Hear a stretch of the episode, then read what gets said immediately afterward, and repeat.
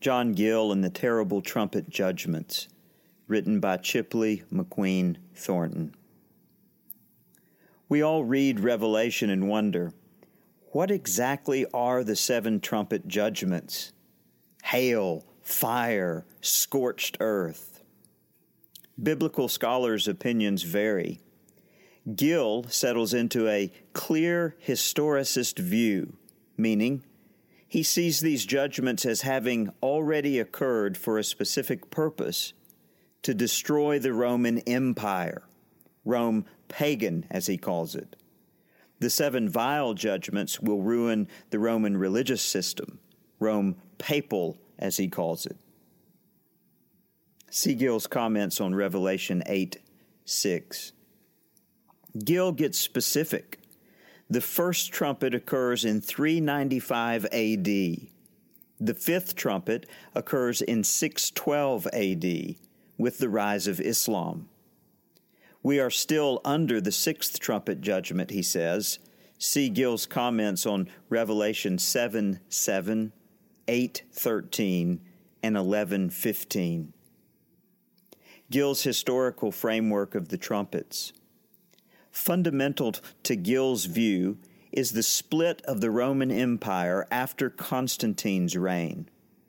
Emperor Theodosius split the empire between his two sons, Arcadius and Honorius, which resulted in an Eastern empire centered in Constantinople and a Western empire centered in Rome. The first four trumpets attacked the Western Empire through hostile invasions from the Goths, Huns, and Vandals. The fifth and sixth attacked the Eastern Empire through invasions from the Saracens, Mahomet, and the Turks. The Western Empire was divided into ten kingdoms in 455 AD, which, for Gill, will become prominent later in the beast's ten horns, Revelation 17, verse 12.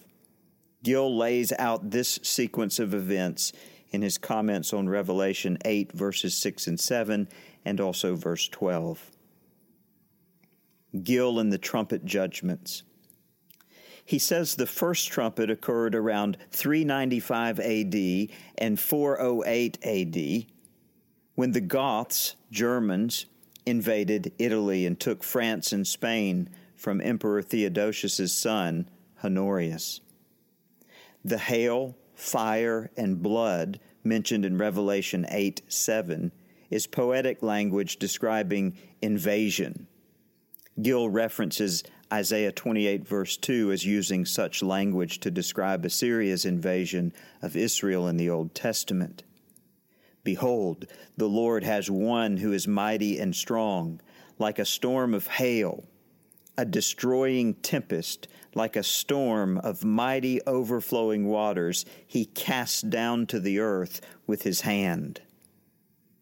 The earth represents the Roman Empire. A third of the trees refers to people of high rank or nobility. The green grass refers to the world's kingdoms, etc.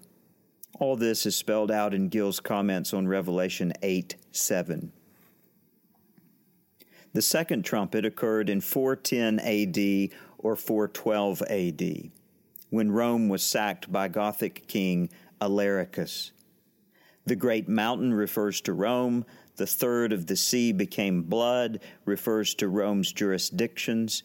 The fish represent common people, and the ships represent towns. See Gill's comments on Revelation 8, verses 8 and 9. The third trumpet occurred when the Vandals, also Germans, invaded North Africa. From there, they began to affect Sicily. The third of the rivers refer to Roman provinces, and the wormwood refers to the bitter afflictions from war. See Gill's comments on Revelation 8 10. Finally, the fourth trumpet occurred when the Goths, Vandals, Heruli, which were Germans, and Huns, which were Eastern Europeans, spread throughout the Western Empire. Gill says they assisted, quote, the Antichrist to fix and settle his dominion over the kingdoms which rose up out of the empire at this time. End quote. See Gill's comments on Revelation 8 12. These would be the ten kingdoms which rose up out of the Western Empire. This was a dark period of decline in the gospel's light. At this point, Gill says there is a 135 year gap until the fifth trumpet is blown. Reflections. This is a good stopping point to reflect on Gill's angle concerning prophecy. A little history on the historicist view might help see Gill's prophetical worldview. As best I could trace it, the seeds of the historicist view were laid when Augustine wrote his famous treatise, City of God, in the early 400s AD. He took a spiritualized view of Scripture, and others began to adopt a less literal, more allegorical interpretation of Scripture. Centuries later, the historicist view was developed loosely by Italian theologian Joachim of Flores around 1135 AD to 1202 AD. He saw history as categorized into three periods based on the Trinity the age of the Father equals Old Testament times, the age of the Son equals New Testament times, and the age of the Holy Spirit equals a future Christian utopia. From this, theologians began to develop varying views of actual historical events and their relation to prophetical scriptures. By the time of the Reformation, most of the reformers were historicists on some level. Luther, Calvin, Knox, Cranmer, Tyndale, and others. They saw the Roman Catholic Church, which was persecuting them violently, as a great force of evil.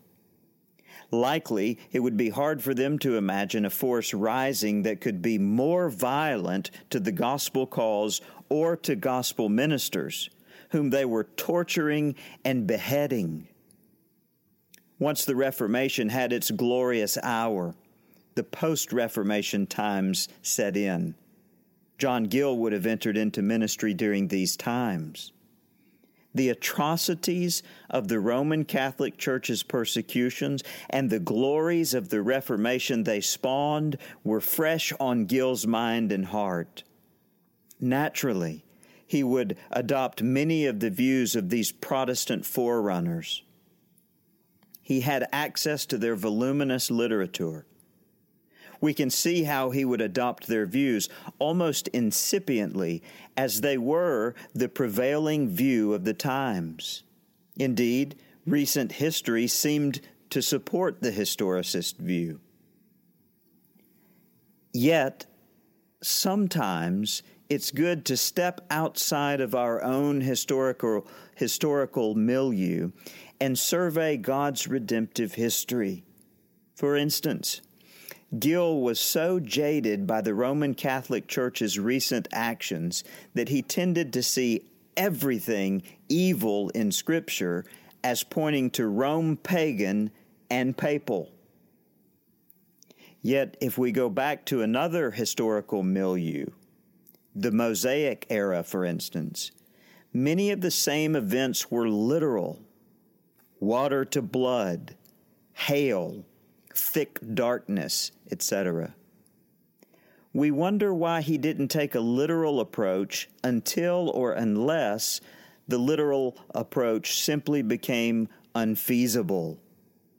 And if similar things occurred in Egypt, then a more literal approach at least must be feasible. I am not arguing for a literal interpretation, but other reputable scholars like Grant Osborne have.